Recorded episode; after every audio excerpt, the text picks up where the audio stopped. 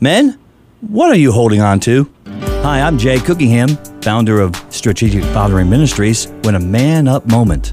Chances are, if you haven't forgiven someone, your hands are full and so is your heart. But none of it is any good. We need a heart like Jesus. 1 Peter 2:23 says this about Jesus. He did not retaliate when he was insulted, nor threaten revenge when he suffered. He left his case in the hands of God, who always judges fairly. This means that we trust God with the work of forgiveness. And we all need a crash course on kindness, remembering Romans 5 2 in the process. It's God's kindness that leads us to repentance, and forgiveness is kindness in action. And that's the freedom of a heart that is not seeking in its own way. It's a heart that seeks the Father's way. In Matthew 6:12 we read about the Father's way. And forgive us our debts as we have forgiven our debtors. The Greek word that Jesus uses here for forgive means to let go or to send off.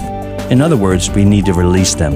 And when we release freedom, our hearts are aligned with Father God's. Forgiveness is not pretending something bad didn't happen. Forgiveness is dealing with tough issues with life with the changing love of God. So, brothers, let go and let forgiveness set us free. God bless you, and we'll see you next time.